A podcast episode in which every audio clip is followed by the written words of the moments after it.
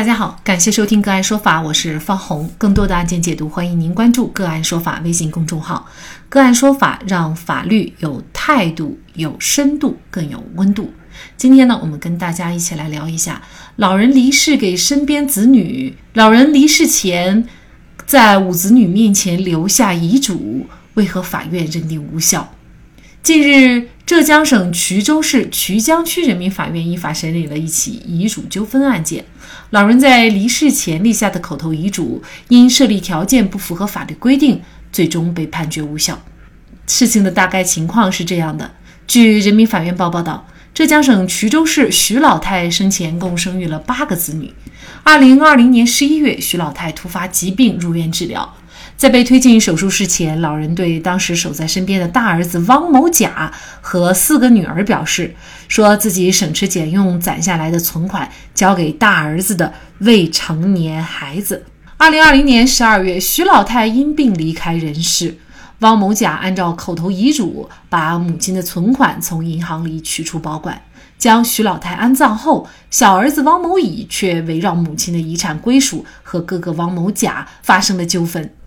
汪某甲认为，按照口头遗嘱，母亲的遗产应该归自己未成年的孩子所有。汪某乙则称，母亲立遗嘱时自己不在场，认为并无口头遗嘱一说。汪某甲拿走全部遗产是无视自己的继承权利。兄弟俩长时间争执不下之后，汪某乙把哥哥告上了法院。承办法官走访了徐老太的其他六个女儿，其中两人表示已经放弃继承权。四人同意作为第三人参与本案的诉讼。徐老太病危时，当着五个子女在场，将自己的心愿说出来，这样的口头遗嘱为何无效？就这相关的法律问题，今天呢，我们就邀请云南遗嘱库公益律师、云南静杰律师事务所主任、云南省婚姻家庭咨询师协会法委会主任张晶律师和我们一起来聊一下。张律师您好，哎，方红老师好。嗯，好，非常感谢张律师哈。我相信在生活当中啊，很多老人呢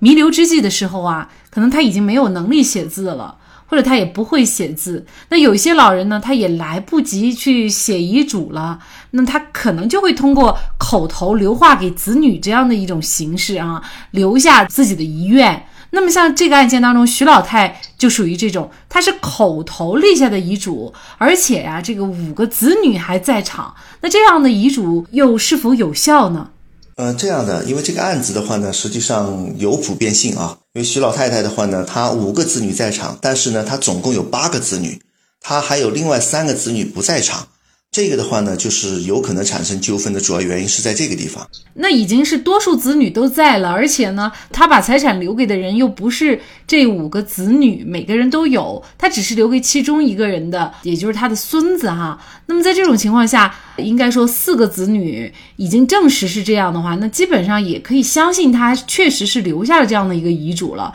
那这样的情况下，还是有可能无效吗？呃，有可能的。因为在我们民法典的规定当中，哈，遗嘱继承里面对我们的口头遗嘱呢是有明确的形式要件，它的效力的约定的。民法典的第一千一百三十八条，那么明确的规定是，遗嘱人在危急情况下可以立口头遗嘱，口头遗嘱应当有两个以上见证人在场。所以的话呢，我们看了一下，它是必须要有见证人的，而且是有两个见证人。这个见证人的话呢，在一千一百四十条民法典当中呢，对见证人又有规定的。因为我们看到这个案子当中，徐老太她在这个进手术室之前嘛，现场在的话呢，只有她五个子女，她只是针对这五个子女呢啊进行了自己财产分配的一个意愿的表达。但是呢，按照民法典来说，我们现场作为口头遗嘱，它必须要有见证人在场，而且是两个以上见证人。但我们按规定来说，这五个子女他不属于见证人的范围。那么也就是说，在没有见证人在场的情况下，他就违反了民法典一千一百三十八条对口头遗嘱的形式要件，它效力成立的这么一个规定。也就是说，它实际上属于一个无效的口头遗嘱。那么什么样的人可以做这个见证人呢？口头遗嘱必须要两人以上的见证人在场见证。那么对见证人也有明确的法律规定的。那么，在民法典的一千一百四十条，那专门对遗嘱见证人的资格和限制性规定的话呢，有明确的约定。下列人员不能作为遗嘱见证人：第一是无民事行为能力、限制民事行为能力人，以及其他不能有见证能力的人；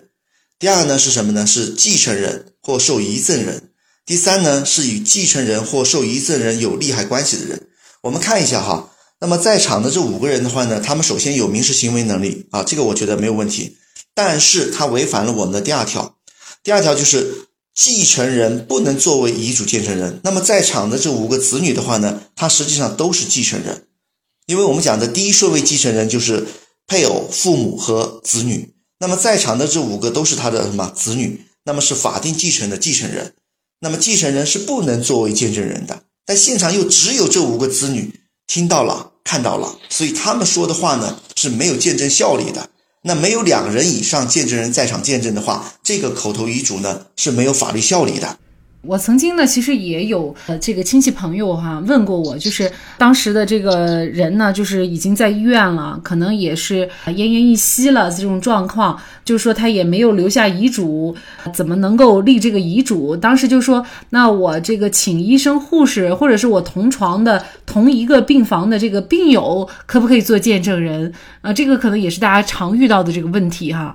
这个在我们实践当中哈。就是请护士、医生做见证人的是有的，而且这个护士和医生只要是与我们的继承人，也就是说他的配偶、父母或子女没有利害关系，那么他就有资格作为见证人，对口头遗嘱进行见证。病友的话呢，他第一要有民事行为能力，如果这个病友的话呢，自己都晕晕叨叨的，很有可能属于限制民事行为。如果病友的话呢，属于完全民事行为能力人，同时呢与继承人没有利害关系，而且有民事行为能力的人，他就可以作为见证人。那么如此说来呢，就是这个案件当中，徐老太太立下的这个口头遗嘱，要把财产给孙子，事实上是一个无效的遗嘱。那尽管他可能真实的意思也就是这样，但是因为不符合法律规定的相应的条件，那么在这种情况下，他的这个房产也好，呃，又该怎么来分割呢？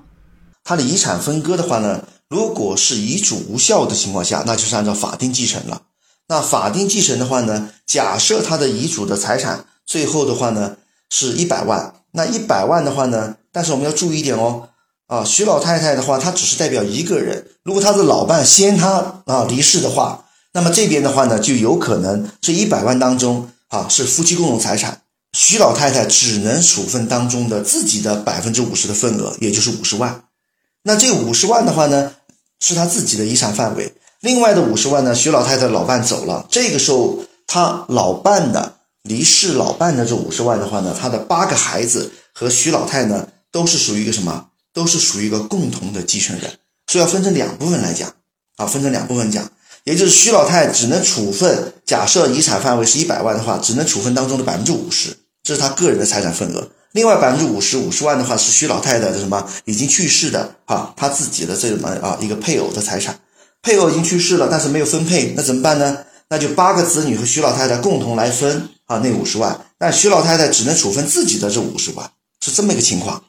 这就产生一个问题，就是咱们一些老人在立遗嘱的时候，你采用一些什么样的方式才能够？不仅受法律保护，而且呢手续也简单。最重要的就是实实际际的按照你真实的意思把财产留给你想留给的人，这个很重要啊。对，因为我们在处理纠纷过程当中，哈，特别是我们讲的遗产纠纷，那么就会出现亲兄弟姊妹之间反目为仇，或者是爸走了，那么妈呢跟子女之间又对簿公堂，那么这种是很痛苦的一个情况。就为了钱的话呢，把亲情就全部割裂了。所以的话呢，如果遗嘱立好了，那是团结整个家族，而且是一种财富和精神的传承。如果遗嘱立不好的话呢，那你留下的就是一团纠纷，一地鸡毛。所以的话呢，怎么立遗嘱？这一期节目哈，我觉得做的特别有意义，因为我们每个人都有离开这个人世的这么一个状态，这是无法避免的。那如何将我们的财富进行传承的话，那么也就是遗嘱怎么订立，它能够达到有效。啊，能够能够按照我们的意愿啊，我的观点或者我的意愿我做主，怎么进行传承？那实际上呢，跟大家介绍一下啊。那么按照民法典来说，目前我们的遗嘱的话呢，实际上是有七种啊，分别是我们的公证遗嘱、自书遗嘱、代书遗嘱、录音遗嘱、口头遗嘱、打印遗嘱，还有我们的什么呢？啊，这个录像遗嘱。那当然，有的地方把录像和录音呢合并为一类，那就是六类了，那也可以。如果把录音和录像拆分，那就是七类。那实际上，徐老太太哈，像她这种情况的话呢，实际上我们建议的话呢，她可以做什么呢？做录像或录音遗嘱，或者是什么代书或打印遗嘱。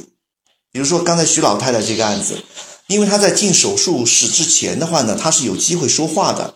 而且这个时候，如果是神志是清醒的话，那么完全可以用手机打开录像功能，而且的话呢，可以用两到三部手机同时啊录像。那么徐老太太的话呢，就可以将自己的这个遗产分配，可以用手机录像的方式把她的这种想法呢给她固定下来。同时的话呢，可以在旁边找她有清醒的病友啊，对不对？而且是跟继承人没有利害关系的清醒的病友，好找两个，或者找一个护士，对不对？或者找医生。只要不是继承人，同时跟继承人没有利害关系的两个以上的见证人，同时出现在我们的这个哈录像的这个范围里面，他们也同时呢把自己的姓名啊、身份证号啊一并说出来，那这个录像遗嘱它是有效的啊，录像遗嘱是有效的。那么如果录像的条件不具备的话，可以录音啊。但是现在我们手机都很发达啊，能录像就一定要录像，就不要去录音。好，假设我觉得录像。做完了，那能不能再加强一下或者复强一下？那可以呢，马上呢啊，将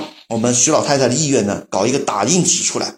把她的说法呢打印在我们的 A4 纸上，然后呢，让我们另外的两个见证人签字按手印，同时的话呢，老太太呢也签字按手印。录像遗嘱加打印遗嘱的话啊，这两个遗嘱同时内容一致的话，相互佐证，这是非常有效率的这一种遗嘱方式。如果他真的这样做的话，其实确实可以避免呃兄弟姐妹之间哈，就因为这点遗产闹得不愉快。因为毕竟，嗯，最终呢，其实如果老人在天有灵的话，他看到自己的孩子是这样的一种状况，他也会呃非常的这种。心痛哈，嗯，另外呢，还有一些老年人呢，他到了晚年以后呢，他确实可能存在一些神志不清啊，因为现在老年这个呃阿尔兹海默症的这个情况也比较多。那有的时候你可能即便是录像，或者你即便表达了。嗯，最后呢，人家认定你的这种表达是无效的，因为我们之前也做过关于这个，呃，上海的一个老人孤寡老人哈，他把自己的房产给了这个水果摊主的这样的一个事情，最后呢，认定老人呢是一个无民事行为能力人，那这样就很糟糕，就是老人。当时他到底有没有这个行为能力？如果他已经失去了这个能力的话，他就是再立怎样的遗嘱，再符合怎样的形式，其实也都是无效的。所以可能立遗嘱也确实是在自己还清醒的时候，尽早立会比较好一些，是吧？呃，是的，立遗嘱的话呢，一定不要到弥留之际，这时候再来做身后事的安排，因为像这种情况的话，还是比较常见的。所以立遗嘱的话呢，最好的话呢，在自己的这种身体状态呀、精神状态呀还比较好的情况下，那把这个事安排掉。而且你不要怕，我安排了后面如果有变化怎么办呢？因为我们的民法典啊、婚姻家庭里面说的很清楚啊，你可以立多份遗嘱啊。那么我也许在五岁立一份，那么到六岁以后呢，哦，财产变化了，而且呢，我对子女的感情也变化了，那有可能六岁再立一份。到到到了七十岁呢，我可以再立一份，因为我们按照时间来计算我们的啊这个遗嘱的它的法律效力，所以的话，遗嘱的话呢，是我们每一个人都要面临的这么一个啊无法去避免的这么一个身后事的一个安排。我觉得越早安排来讲的话呢，越是对自己负责，也是对整个家族负责。曲江法院在审理此案的过程当中，法官认为，徐老太生前做出的口头遗嘱的时候呢，仅有他的子女五人在场。而在场人员呢，又没有口头遗嘱见证人的资格。据此呢，法院判决认定案涉的口头遗嘱无效，判令按照法定继承原则对徐老太留下的银行存款进行依法分配。所以，如果大家有想立遗嘱的想法，建议还是找专业的人士或者是机构，比如说像律师、公证处、遗嘱库等，这样呢，在很大程度上会让您后枕无忧。好，在这里也再一次感谢云南遗嘱库公益律师、云南境界律师事务所主任、云南省婚姻家庭咨询师协会发委会主任张晶律师。